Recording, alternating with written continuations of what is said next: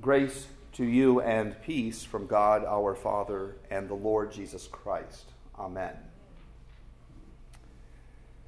Dear friends, this king has a son, a prince, and it's the wedding day for the prince, and the people on the guest list do not come to the wedding. And so the king loses his temper and he sends his servants out to round up strangers from the streets and bring them into the banquet. The people who were invited declined the invitation, so the banquet is opened to the masses.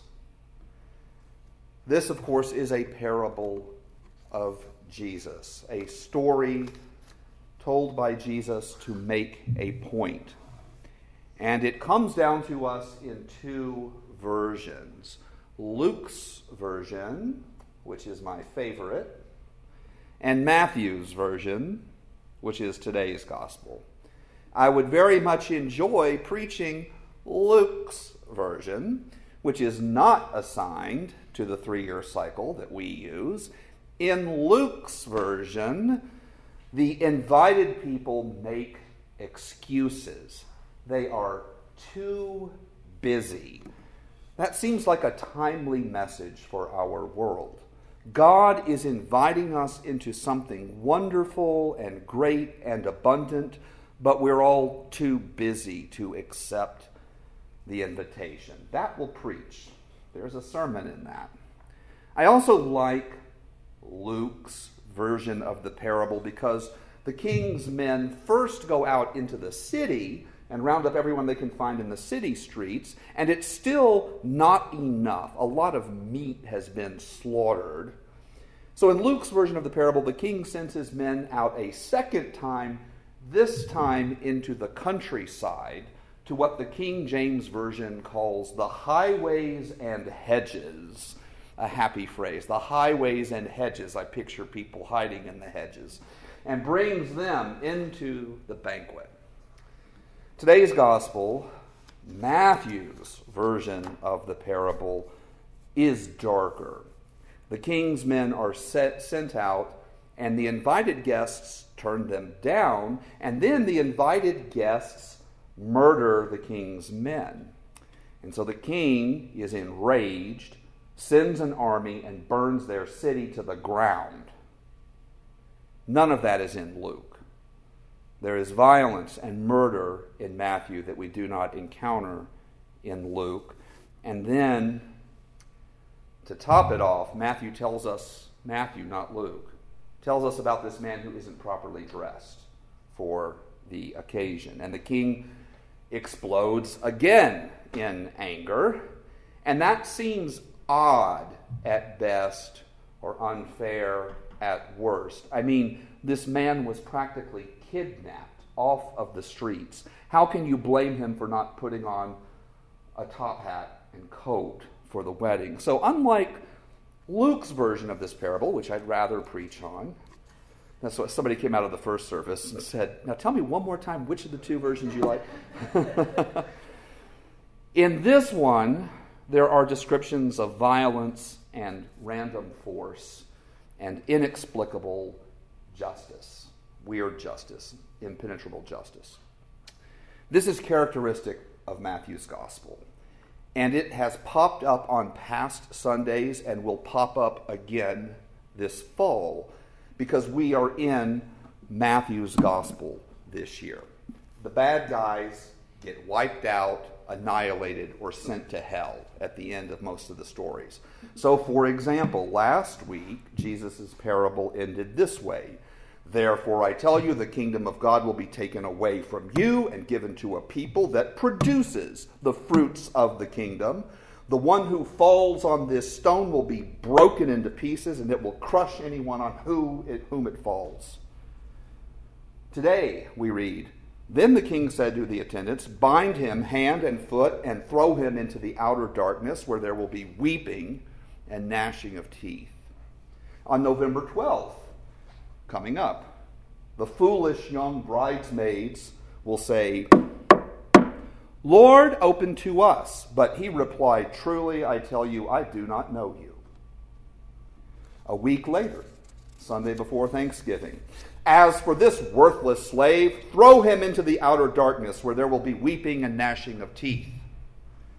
And the next Sunday, the Sunday of Thanksgiving weekend, Christ the King Sunday, ends the church year and ends our journey with Matthew, including these words You that are accursed, depart from me into the eternal fire prepared for the devil and his angels.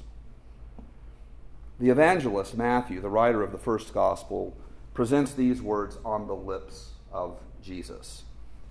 In Matthew's gospel, Jesus tells three parables like today's, in which someone or some group is cast into the outer darkness where there is weeping and gnashing of teeth. That phrase, outer darkness of weeping and gnashing of teeth, occurs nowhere else in the Bible, but three times in Matthew.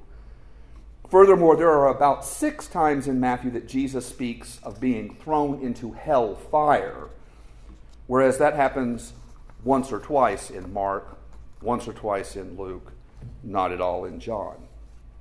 So, whatever you make of it, whatever your opinion is, the facts are that Jesus in Matthew's gospel says a lot more about judgment and condemnation and hell than virtually any well than any other gospel writer. In fact, more than any other New Testament writer except the author of Revelation.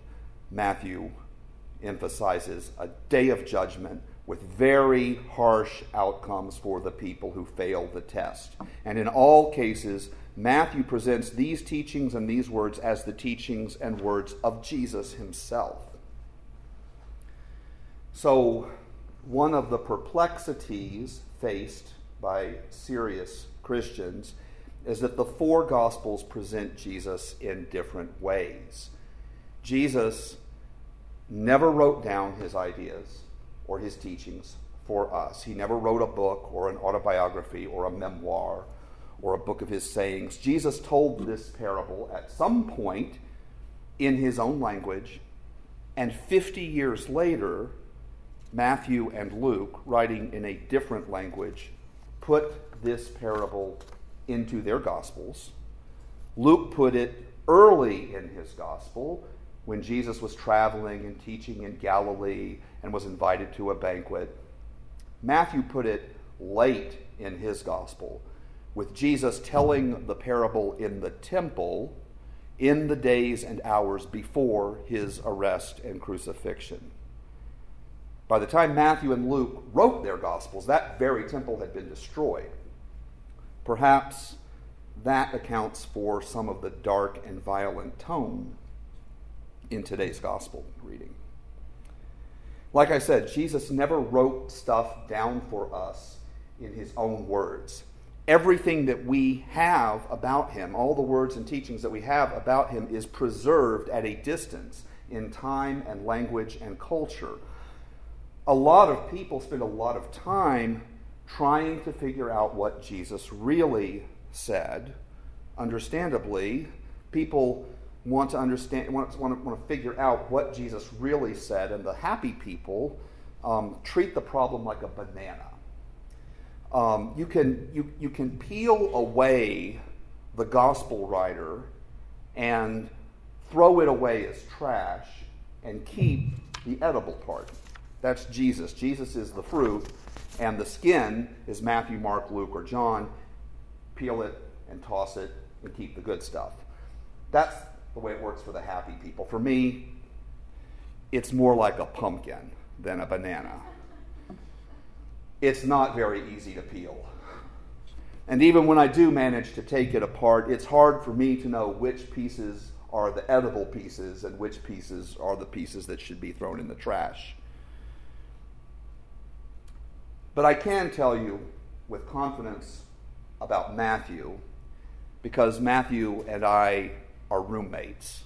I've been studying Matthew, I've been living with Matthew a lot for a long time pretty intensively. So when I put on my socks in the morning, Matthew is there. When I get ice cream in the middle of the night, Matthew, my roommate, is there. And when we watch the baseball playoffs, it's Matthew and me sitting in our boxer shorts drinking beer and watching the baseball game. I live with Matthew. What I can tell you with confidence is that Matthew presents Jesus as a teacher, and that Matthew strongly believes that it is our job to obey his teachings, to follow his teachings as a master. And our job is to not judge anyone else.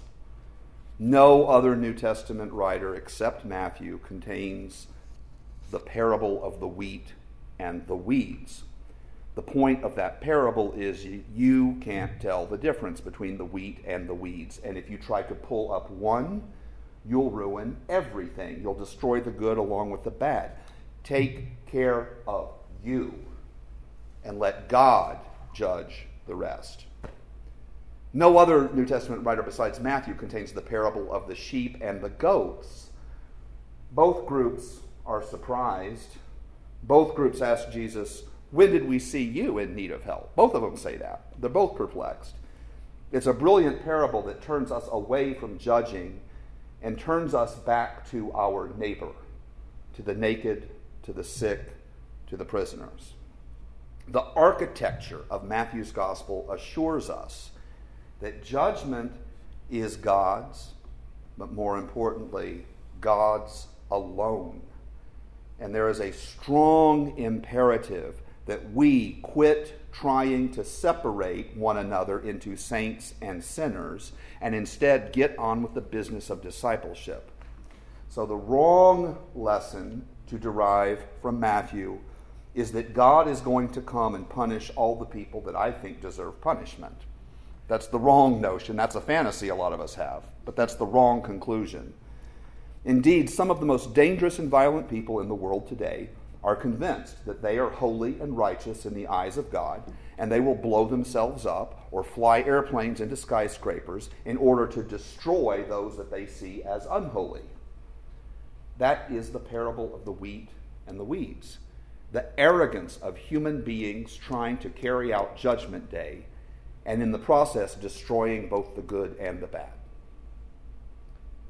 So, as you hear these kinds of phrases this year, with my roommate Matthew, it'll end when we get to Advent. When you hear these phrases, throw them into the outer darkness where there will be weeping and gnashing of teeth. Depart from me into the eternal fire prepared for the devil and his angels.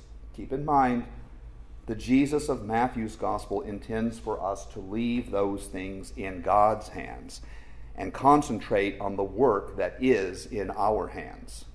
And according to the Jesus of Matthew's gospel, that work is pretty important. Amen.